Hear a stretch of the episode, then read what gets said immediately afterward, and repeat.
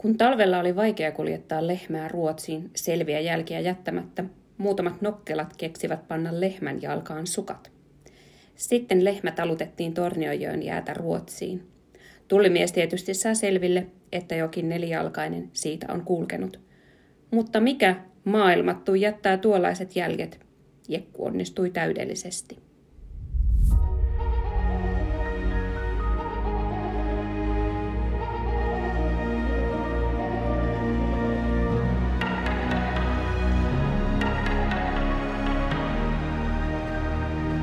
Lapin kauppakamari. Kasvu tulee pohjoisesta. No niin, ja siinä kuten kuultiin, Lapista on tehty kansainvälistä kauppaa ennenkin. Ja sen saattelemana niin toivotetaan teidän kuulijat tervetulleeksi Lapin kauppakamarin oman tuoreen ja uuden podcastin Kamarikornerin pariin. Minä olen Antti Telaho, Lapin kauppakamarin kansainvälistä asioiden asiantuntija ja projektipäällikkö, ja minulla täällä kaverina on Toska. Mä olen viestintä- ja hallintokoordinaattorina täällä Lapin kauppakamarilla. Ja me saatiin tässä nyt, oliko se viime viikolla idea, että meidän täytyisi varmaan tehdä podcastia, koska Lapistahan näitä aiheita riittää Lapin elinkeinoista, niin pistettiin sitten tämmöinen projekti pystyyn. Joo, tarkoituksena tässä podcastissa on noin ehkä kerran kuussa käsitellä jotain Lapin elinkeinotoiminnan Lapin alueelle ajankohtaista teemaa. Me ollaan jaksotettu näitä jaksoja tai rytmitetty jaksoja siten, että on tämmöinen 10 minuutin aloitus, alo, avaus ää, tähän teemaan, syventyminen, sitten vierailu ja sitten olisi vielä meidän kauppakamarin toimitusjohtajan Ansala Liisan kanssa käytäisiin minä ja Toska läpi näitä ää, medianostoja tästä teemasta. Ja tänään meillä teema on tosiaan kansainvälinen kauppa. Ja kukas meillä Toska tänään jakson vieraana? No, me saatiin puhelimen päähän Jukka Lakkapää, joka on myös toimitusjohtajana Jukka tässä Lakkapää-firmassa, mutta myös meidän hallituksen puheenjohtajana. Kyllä, ja Jukalla on vahvaa ja vankkaa kokemusta kansainvälisestä kaupasta. Mm. Minusta oli todella hyvä kokemus asiantuntija puhumaan tähän nimenomaan se jaksoon kansainvälisestä kaupasta. Mutta miksi me tänään käsitellään nimenomaan kansainvälistä kauppaa? Miksi se on valikoitunut tämän jakson teemaksi? Mm. Antti, sulla taisi joku hanke tässä nyt hiljattain päättyä, minkä takia me nyt oikeastaan ollaan tässä nyt kansainvälisten asioiden äärellä. Joo, meillä oli tämmöinen kasvua älykkäästä erikoistumista EAKR-rahoitteinen hanke Lapin kauppakamarilla. Sitä toteutettiin viime vuoden huhtikuun alusta tähän, tämän vuoden syyskuun loppuun. Ja tarkoituksena oli oikeastaan selvittää tämmöistä Lapin kansainvälisen kaupan ja kansainvälisen potentiaalin lukuja, tunnuslukuja, mihin meillä yrityksien kannattaisi suunnata ja, ja toisaalta minkälaista vientiä tältä tällä hetkellä tehdään. Ja mä oikeastaan tulin vähän vauhdeista mukaan tähän hankkeeseen, eli mä oon tehnyt sitten tätä viestintää Antin kanssa tästä yhdessä ja oikeastaan se syy, miksi tätä meidän podcast-toimintaakin on aloitettu, niin me aloitettiin tällä hank- hank- hankkeella avattiin tämä meidän podcast-urakin. Eli meillä oli tämä Latuauki maailmalle podcast-sarja, jossa me puhuttiin tästä yritysten kansainvälistymistä ja niin kuin tavallaan niistä erilaisista mm. poluista, mitä on ollut. Ja plus sitten meillä oli Lea Marski puhumassa siitä, että no, minkälaisia yrityspalveluita tarvitaan, koska sehän pohjasi siihen sun vientiselvitykseenkin. Kyllä, siitä ehkä Aasisilta on hyvä, hyvä kertoa, että tässä tosiaan tehtiin parikin selvitystä tässä hankkeessa. Ää, molemmista on varmaan myös mediasta pystynyt lukemaan. Toisessa selvitettiin Lapin viennin tosiaan tunnuslukuja erityisesti matkailun vientituloa. Ja toisessa selvityksessä äh, sitten, joka liittyy tähän kansainväliseen kauppaan, selvitettiin Lapin tätä ähm, asemaa tässä viennin uusien tai vaihtoehtoisten maayhteyksien tai yhteyksien tarjoamisessa, jos vaikka Itämeri olisi osittain tai jos Itämeri olisi osittain edes suljettuna, niin äh, miten silloin Lappi pystyisi äh, Suomen vientiä ja tuontia edesauttamaan omilla, omilla varsinkin maayhteyksillä Ruotsiin ja, ja Norja ja sitä kautta sitten Pohjois-Atlantin satamiin. No sitten ehkä tehtiin vielä, tai tehtiinkin vielä kolmaskin selvitys, joka liittyy tähän hankkeen nimeen, nimeenkin älykkääseen erikoistumiseen ja siihen, miten me saataisiin uutta ää, Lapin maakunnan älykkään erikoistumisen strategiaa elinkeinolähtöisemmäksi, niin oikeastaan siitä työstä koko hanke alkoi silloin vuonna 2022 ja sen huhtikuussa, että lähdettiin miettimään näitä älykkään erikoistumisen rakenteita ja, ja, ja sisältöjä ja miten ne puhuttelisi vielä paremmin meidän yrityskenttää tällä alueella. No, miten Antti sitten, kun puhutaan älykkäästä erikoistumisesta, niin miten sä määrittelisit sen nyt tämän hanke, hankerumpan jälkeen, että mikä se on se älykäs erikoistuminen? No ehkä tällainen niin paljon urheilua seuranneena ja, ja, ja, ja pienestä asti jääkiekkoa ylitornilla pelanneena, niin musta aina niin pitäisi tavoitella, kun puhutaan älykkäistä erikoistumisesta, niin että ollaan jossain parempi kuin ehkä joku muu. Ja silloin pitäisi miettiä, että mikä on niin meidän semmoisia vahvuustekijöitä Lapissa, missä me pystytään olemaan älykkäästi erikoistuneita verrattuna vaikka monen muihin vaikka Euroopan maakuntiin. Mikä on semmoisia mm. meidän semmoisia niin selkeitä timantteja, jotka me pystyttäisiin juomaan vielä tämmöisellä TK- ja klusteritoiminnalla siihen niin jalokivi loistoonsa, niin, niin, niin kyllä mun mielestä siitä se älykäs erikoistuminen niin ensimmäisenä koostuu, että meidän pitää määritellä ne, missä me ollaan jo nyt hyviä, missä ei välttämättä osaamista ehkä muualla ole niin paljon kuin mitä meillä on, ja miten me saada, saatetaan vielä niitä nostettua vielä isommalle niin areenalle ja, ja, ja parempaan tietoisuuteen. Toki siihen liittyy niin myös semmoista, että se myös ajan saatossa varmasti vaihtelee, siksi on hyvä päivittää vaikka strategioitakin, että missä mm. me loistetaan, mietitään vaikka tätä vihreää siirtymää, niin en, en nyt ole varma, olisiko vaikka 30 vuotta sitten puhuttu metsistä vaikka tämmöisen biomassan kautta olevana vihreän siirtymän tuotteena tai kaivosteollisuudesta tai muusta. Että kyllä meidän niin myös pitää niin aikaansa seurata, että missä me ollaan hyviä. Niin, kyllä, kyllä. No, jos mä ajattelen, että mihin, mihin Lappi on älykkäästi erikoistunut, niin kyllä mulla ainakin tulee heti ensimmäisenä se kansainvälisyys. Mm. Että sitä ei ehkä niin kuin muualta Suomesta edes välttämättä hahmoteta, että, että kuinka kansainvälistä meillä oikeastaan täällä on melkein business kuin business. Ei pelkästään matkailu, vaan moni muukin.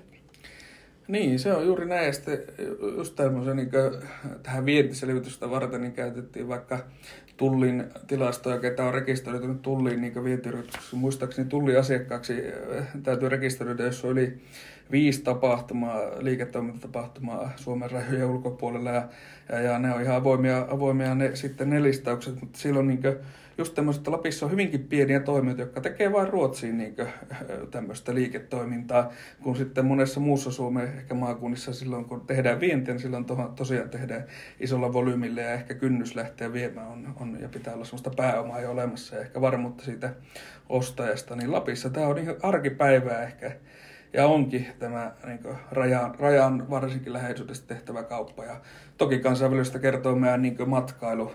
Musta tämä tuntuu, että Lappi tunnetaan paremmin kuin Suomi, terminä Lapland, paremmin kuin Finland tällä mm. hetkellä maailmalla. Niin kyllähän me ollaan tässäkin tosi erikoistuneita. Mm, kyllä. Ja musta oli hyvä, kun sanoit just ton, että, että tavallaan se on sinne Ruotsiin ja Norjaan se kaupankäynti, että tosi herkästi kun me ajatellaan vientiä, me mietitään, että viedään tavaraa mm. vaikka mm. Etelä-Amerikkaan tai Kaakkois-Aasiaan. Et, et meillä selkeästi on, kun meillä on niin tiivissä rajayhteisön mm. elämä, niin se tavallaan se kansainvälinen kauppa onkin vaan sitä niin kuin naapurin kanssa asiointia, mikä ei yhtään ole huono asia. Ei ollenkaan. Ja, ja paljon varmaan nyt korostuu, no niin, nimenomaan tässä huoltovarmuuden, missä ollaan puhuttu vaikka tästä viennin vaihtoehtoisista reiteistä, niin myös ylikansallinen yhteistyö nimenomaan Ruotsin ja Norjan kanssa, miten me tällä meidän alueella, pohjoisella alueella pystytään enemmän tekemään vielä yhteistyötä siinä, että meillä tavarat liikkuu ja ihmiset liikkuu ja meillä myös tänne osaamista kertyy. Just tehtiin selvitys, ei tällä hankkeella, mutta muuten Lapin kauppakaperin toimesta tästä investointipotentiaalista ja kyllähän se on aivan valtava tällä alueella. Muistelisin, että se oliko se 182 miljardia koko pohjoisen alueella, Pohjois-Norja ja Ruotsia ja Suomen alueella, niin, niin, niin kyllä se vaatii myös paljon myös osaamista, TKI ja älykkäistä erikoistumista tänne alueelle, niin kyllä niin valtavan potentiaalin edessä niin yhteistyöllä kyllä on asiat helpompaa kuin yksin tekemillä. Mm-hmm. No, jos miettii vielä tuota hanketta taaksepäin, niin mulle ainakin jäi semmoisena kohokohtana. Meillä oli tietenkin tosi hyviä nämä meidän selvitykset ja niistä oli jotenkin tosi hieno kertoa, koska ne ihan selkeästi osui niin kuin oikeaan aikaan, että ne kiinnostikin mm. niin kuin myös Lapin ulkopuolella, mutta kyllä mun mielestä se meidän Skellefteön reissu oli niin kuin aivan erinomainen. Se, ja... oli, se oli viimeisen päälle hyvä ja, ja siellä tosiaan ensinnäkin Skellefteön kaupungille ja vielä Erikssonin Rolandille, joka siellä oli se henkilö, kenen kanssa suunniteltiin, että miten me voitaisiin sieltä tavata ja, ja, ja, ja niin edelleen. Niin hänelle kyllä iso kiitos siitä, että miten matka onnistuu. Mutta tosiaan minusta se oli hyvä esimerkki siitä, että eikä se oleko tehdä pohjoista lähemmän, lähemmän pohtimaan ja käymään sen leftossa tutustumassa, että miten me saadaan Lappiin samanlaista vihreä siirtymän kasvua kuin sen lefto, jossa on tehty ja, ja niin edespäin. Ja musta se kertoo myös, että ketä meillä oli matkassa siellä, niin sanottu, että meidän pitäisi lähteä seuraavaksi jo seuraavaan kohteeseen samanlaisella tyyppisellä mm. porukalla. Että sitä selvästi kaivettiin. Mm. Ja oli se jotenkin, itsellekin jotenkin silmiä avaavaa, kun näki sen, että siellä oli niin kuin rakennettiin koko ajan, tai siis aivan niin kuin massiiviset rakennustyömaat, ja se oli niin huikeita ne luvut, että miten Kyllä. siellä on osattu toimia oikeassa paikassa oikeaan aikaan tyyppisesti. Kyllä. Että, ja jotenkin ajattelen, että kuitenkin olosuhteet on niin samat kuin meillä täällä, että miksi se ei voisi onnistua meilläkin. Mm. Sepä, se oli kyllä hyvä pointti. Ehkä vielä omana semmoisena kohokohtana näiden kaikkien, niin se oli mun mielestä tosi mukava ja semmoinen, josta kyllä saisi vaikka perinteen hankkeen jälkeenkin, niin tuli tämä Eurooppa-päivän tilaisuus, mikä Business Tornion kanssa sitten yhdessä järjestettiin Torniossa kahden EU-maan rajalla, niin, niin, niin tota, eikö tämmöistä Eurooppa-keskustelua, varsinkin kun EU-vaalikin lähestyy, niin ei sitä ainakaan liikaa ole. Että mm. miten Euro, EU vaikuttaa päätöksenteollaan siihen toimintakehykseen, missä vaikka yritykset toimii, ja meillä oli aivan huippupuhujat ja ja näin, niin uskoisin, että se oli, se oli myös semmoinen, mikä ainakin itselle ja mieleen, että tästä pitäisi oikeasti olla niin just tämmöinen vaikka joka, päivä, joka Eurooppa-päivä Lapin EU-foorumi hmm. eri teemalla ja, ja niin edelleen, niin se voisi jäädä elämään tämmöisenä yhteistyöseminaarina varmaan, varmaan hankkeen jälkeenkin. Niin, kenties meidän tulevissa jaksoissa käsittelemme aihetta EUkin vielä lähemmin. Kyllä. Mutta meillä on sitten seuraavana olisi vuorossa meidän aivan loistava haastattelu Jukka Lakkapään kanssa. Ja Jukan kanssa keskustelemme tietenkin kansainvälisestä kaupasta Ruotsista ja esitämme Jukalle sitten tämmöisen kvartaalikysymyksen. Lapin kauppakamari. No niin, meillä on nyt äh, täällä Lapin kauppakamari kamarikornerissa historian ensimmäinen vieras langoilla meidän kauppakamarin hallituksen puheenjohtaja ja rakennustarvikeliike Lakkapään toimitusjohtaja Jukka Lakkapää. Ja Jukka, nyt heti ensimmäisenä kysymyksenä me pyydämme, että saat lyhyesti nyt kuule esitellä itsesi, että kuka olet ja mitä teet. No niin, joo. Nimi on Jukka Lakkapää ja 52, 52V kohta kuukauden päästä. Ja, ja tuota, tietenkin perheyhtiössä on toimittu niin kauan kuin on työelämää tehnyt, että, että ollaan rajakaupan kasvattia ja tuota, tällä hetkellä niin ehkä rakennustarvike on vähän öö, ehkä liian vahvasti sanottu, että meillähän toiminta on yhtiöitetty sillä, että meillä on tämmöinen emoyhtiö, joka J. J. Lakkapää Oy, joka on joka hallinnoi näitä kaikkia meidän yhtiöitä. Ja sitten on rauta- ja konekauppaan keskittynyt yhtiö, jolla on toimipisteet Tornio, Rovaniemi ja Oulu. Ja Oulu on sitten tuota puhtaasti konekauppapiste ja tuota, yhtiön nimi on LP Lakkapää Oy, joka varmasti niin suurelle kansalle on se tutuin juttu. Ja siinä on myös verkkokauppaa sitten Suomen ja Ruotsin puolella, että molemmissa maissa sitä tehdään. Ja se on ehkä semmoinen nopeiten kasvava alue, että se on tänä vuonna ehkä liikelle 10, 10 pinnaa päästään kokonaisliikevaihdosta sillä verkkokaupan osuutena ja sitten kansainväliseen kauppaan on semmoinen erikoistunut kuin lakkapää import, jolla, jolla ostamaan tuolta maailmalta. Ja se importin tehtävä on ostaa kolmansista maista, että ei Euroopan sisältä, mutta mitä sitten tuohon Kiinasta, Brasiliasta, ja Euroopan ulkopuolelta tavaraa, niin se yhtiö hallinnoipii sitä ja jonkun verran se tekee myös sitten teollista kauppaa tiehoito urakoitsijoille ja infraurakoitsijoille ja myös maatalouden tiettyjä tuotteita tuohon sieltä. Niin tämmöinen yhtiörypäs meillä on ja siinä on 80 henkeä meitä on töissä ja, ja tuota, liikevaihtokin on siellä samassa luokassa, että 8, availle 80 miljoonaa, mitä vaihtaa osinsa. No niin, tuossa aika hyvin kävikin läpi tuota kansainvälistä liiketoimintaa ja, ja, ja sitä rajakaupasta, rajakaupan historiaakin, mutta miten näet, että miten se tämä Lapin kansainvälinen rooli näkyy teidän yrityksen toiminnassa?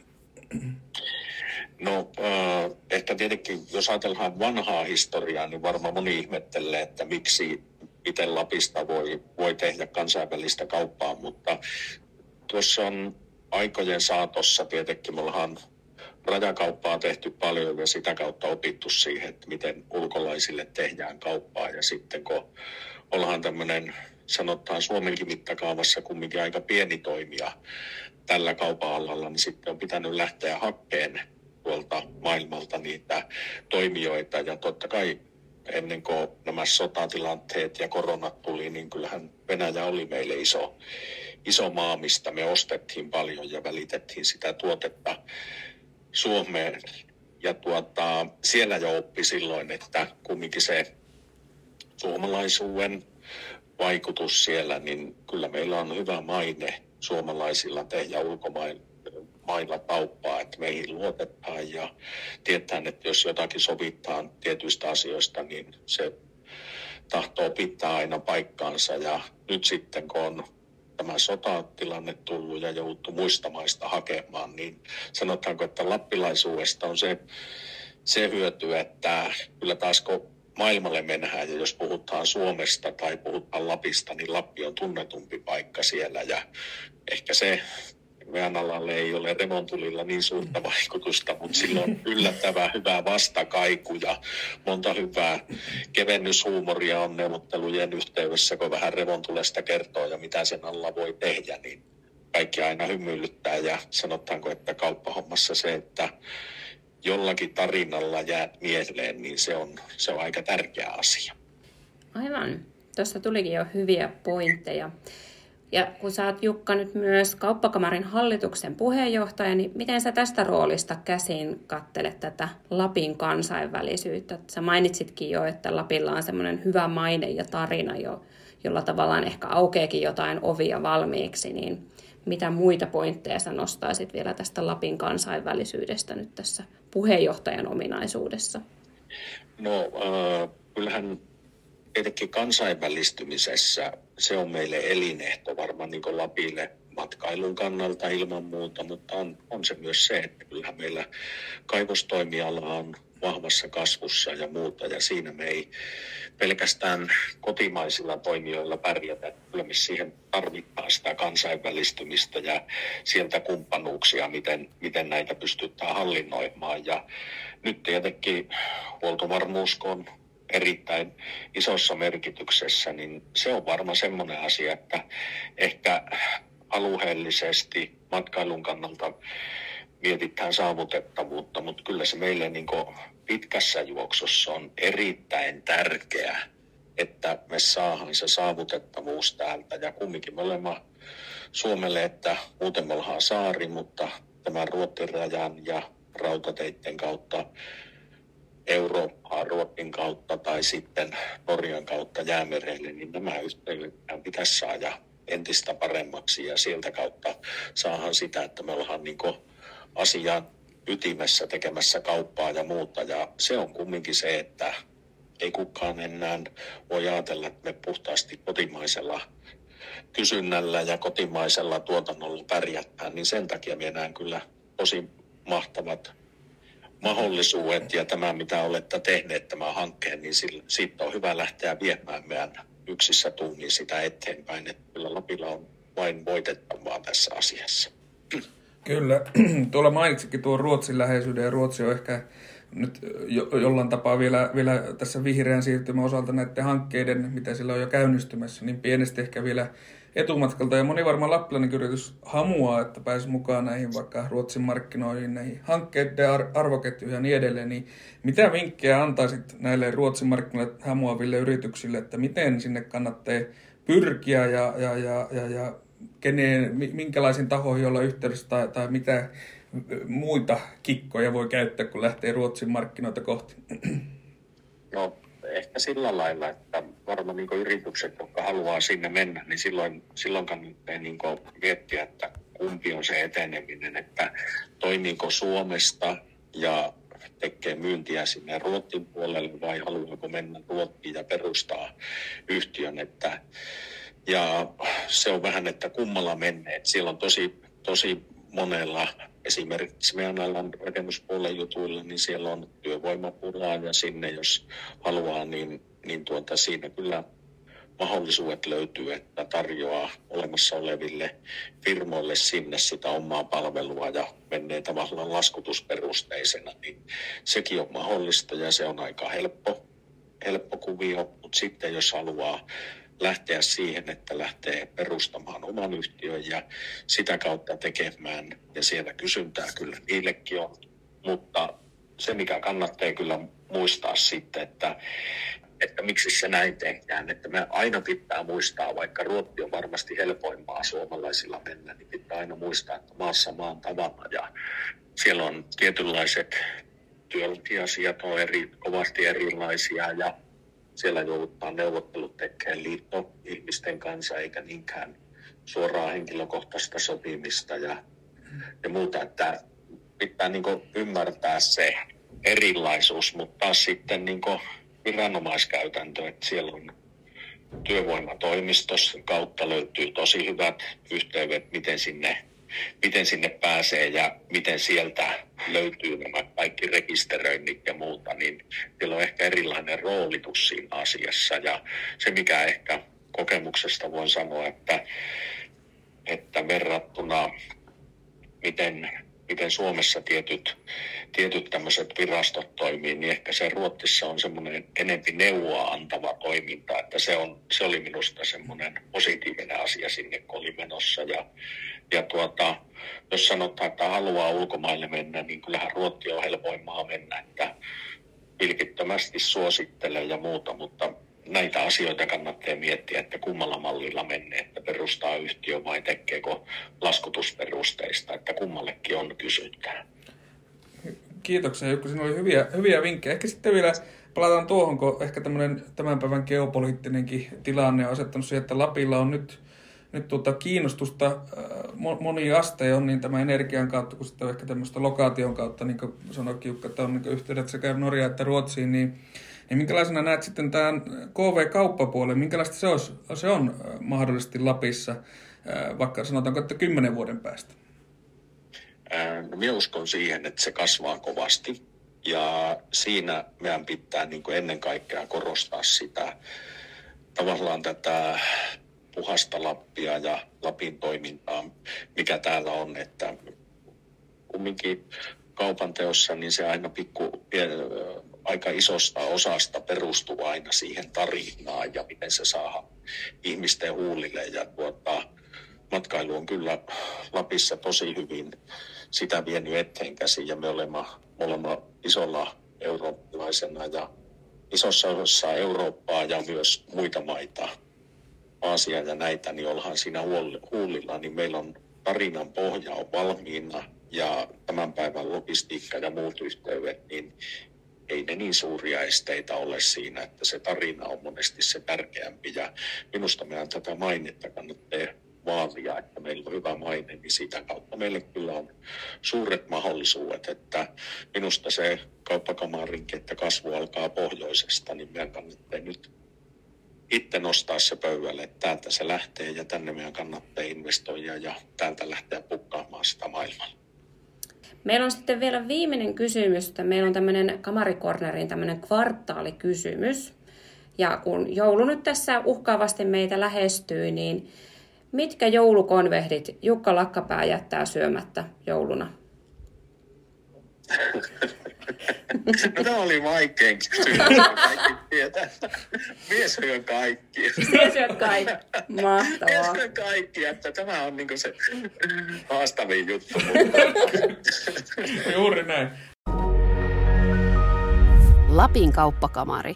Täällä Sanomalehti rapisee, eli nyt on muodossa mediakatsaus meidän toimitusjohtaja Liisa Ansalan kanssa. Ja Mä nostankin täältä nyt ensimmäisen otsikon, joka nyt liittyy tämän meidän jakson teemaan hyvin kiinteästi. Eli Lappi on huortovarmuudelle ratkaisevan tärkeä. Puolet ulkomaan kaupasta voitaisiin järjestää pohjoisen kautta, jos Itämeri sulkeutuisi.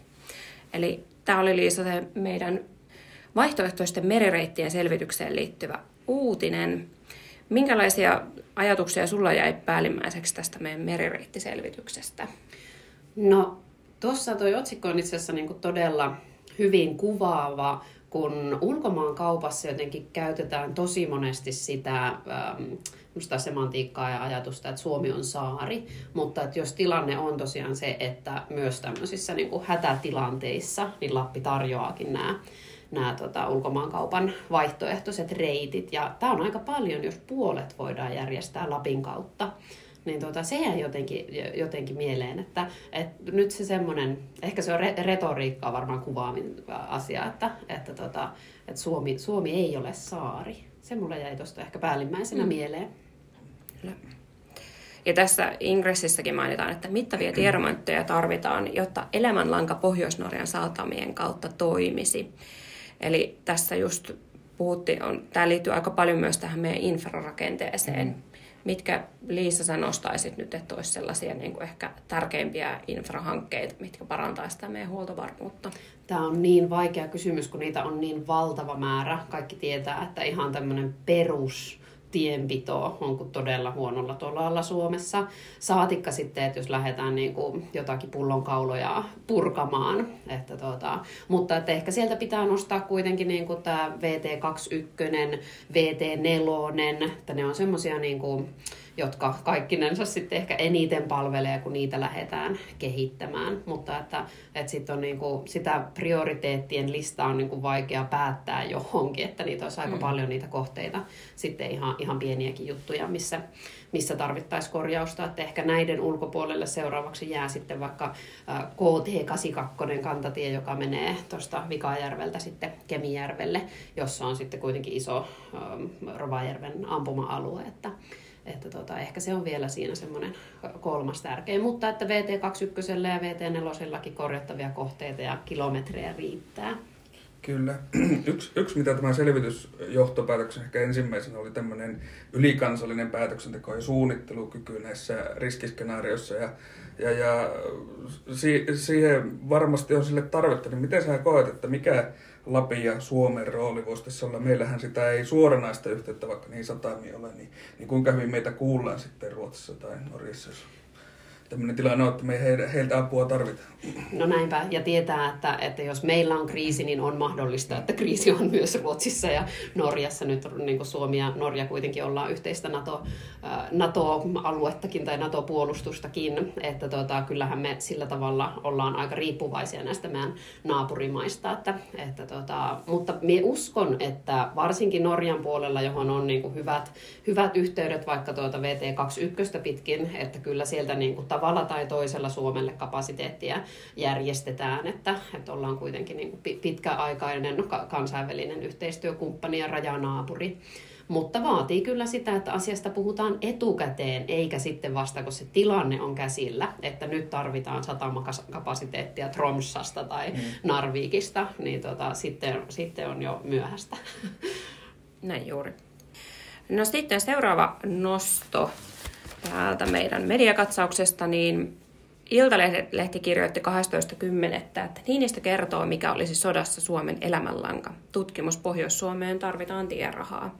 Eli kyllä tuolla niin kuin etelässäkin ja ylimmässä päättämässä valtioelimessäkin ehkä hahmotetaan, että me ollaan oikeasti aika riippuvaisia semmoisesta, ainakin kun on itse siellä ruskaretkillä ajellut, niin hyvin vuoppaisesta ja kapeasta tiestä, että että on kyllä niin kuin, ehkä meillekin lohdullista, että, että etelästäkin huomataan, että hei, se on tämä yksi yksi väylä oikeastaan niille Norjan kalarekoille ja myös sitten huoltovarmuudelle. Tuo on ihan totta. Ja minusta tuntuu, että tuossa hallitusohjelmaneuvotteluiden aikana, jotka käytiin tuossa kesän korvalla, niin sielläkin tämä ymmärrettiin. Ja, ja oli semmoinen hyvä kriisitietoisuus kyllä mm. siellä, että, että se näkyy kyllä minusta tuossa hallitusohjelmassakin, että halutaan turvata nämä pohjoiset yhteydet ja niille etsitään erilaisia rahoitus muotoja sitten haetaan EU-rahoituksia ja muita kansainvälisiä rahoituksia niin kuin tähän, tähän asiaan. Että, mutta että se, että, että Suomen presidenttikin nostaa tämän esille, niin ollaan me niin kuin aika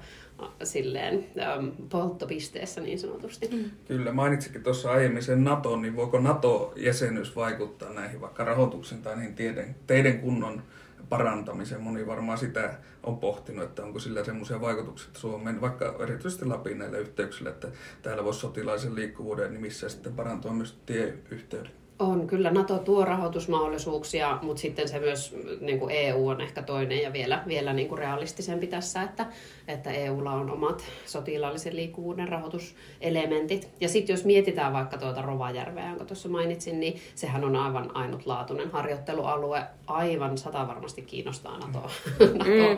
tuota, niin kuin NATOa sen, sen käyttö, mutta vaatii sitä, että turvallisuuden ja kaiken nimissä sitä tietä parannetaan ja, ja tota, siltoja korjataan. Mm, kyllä. Tämä onkin aika raflaavasti sanottu tutkimus. Sortuvatko Suomen tiet panssareiden painosta? että no, niin kuin drama, dramatiikkaa kerrassaan, mutta, mutta ihan relevantti kysymyskin siinä mielessä. Ja jos miettii nyt niitä tulevia liikenneinvestointeja, niin eihän siellä VT21 ainakaan hirveän isona loista. Että... Ei loista vielä, mutta mm. nyt sen täytyy alkaa loistamaan. Niin. kyllä, kyllä. Meillä on vielä kolmas otsikko, joka kyllä vähän niin kuin aika hyvin liittyy, mutta tästä mä ehkä haluaisin nostaa tänne, että tässä puhutaan, että kehnosta kunnossa oleva käsivarren tie on yksi Suomen elämänlangoista. Niin runollisesti ilmaistu, mutta kyllä se niin kuin paikkaansa pitävä lause on. Ja niin kuin me ollaan paljon puhuttu nyt tästä VT21, niin se on yllättävän tärkeä. Ei pelkästään niin kuin sille matkailulle, vaan myös sitten Norjalle.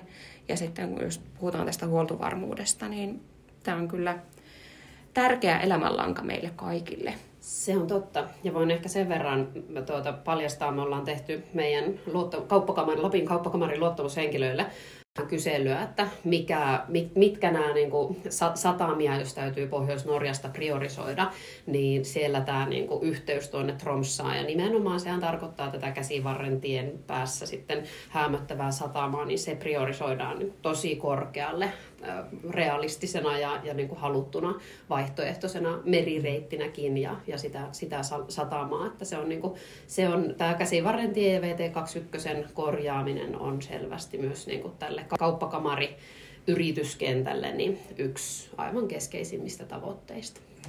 Var, varmaan tämmöisen pyöräliikenteen ohella moni, tai viime vuodet on keskusteltu näistä junaliikennevaihtoehtoista ja jäämerenrata, joka nyt Kirkkoniemen Lapihalki kulki, niin aika hyvin on haudattu suunnitelmana, mutta sitten esimerkiksi äh, Narvikki, mikä menee Ruotsin kautta Kiirunasta ja niin edelleen, tämä Malmbaanan, niin, niin, niin miten näet, että olisiko se realismia, että jollain tapaa myös jossain vaiheessa saataisiin se vaikka Ruotsin ja Norjan kanssa jälleen yhteistyössä, mutta myös joku muukin kuin pyörä, kumipyörä ää, yhteys näihin Norjan satamiin?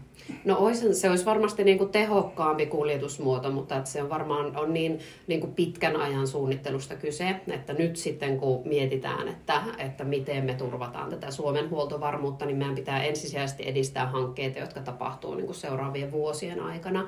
Mutta sitten jos halutaan katsoa niin kuin tosi paljon pidemmälle, niin sitten pitää puhua näistä raidehankkeista ehdottomasti. Mm. Mutta ne on pitkiä prosesseja, ne ei, ne ei ole niin kuin heti valmiina auttamaan tähän tilanteeseen. Mutta, mutta sitten pitkällä aikajänteellä niin ehdottomasti. Kyllä.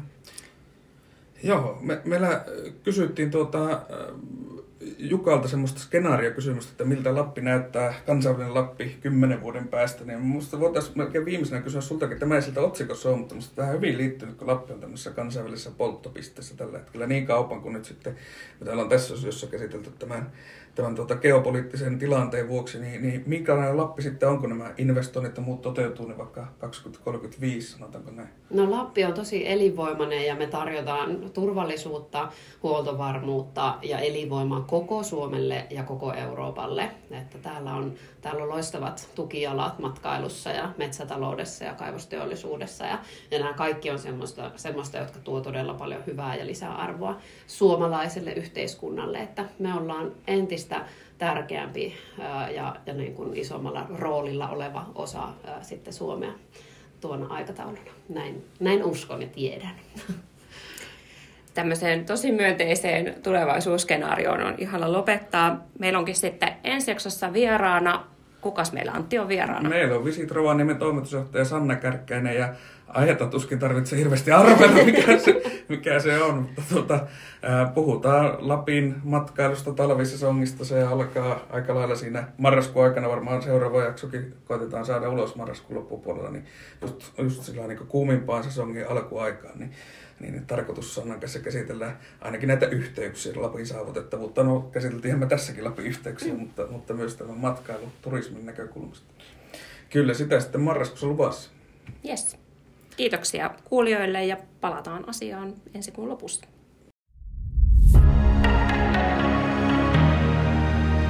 Lapin kauppakamari.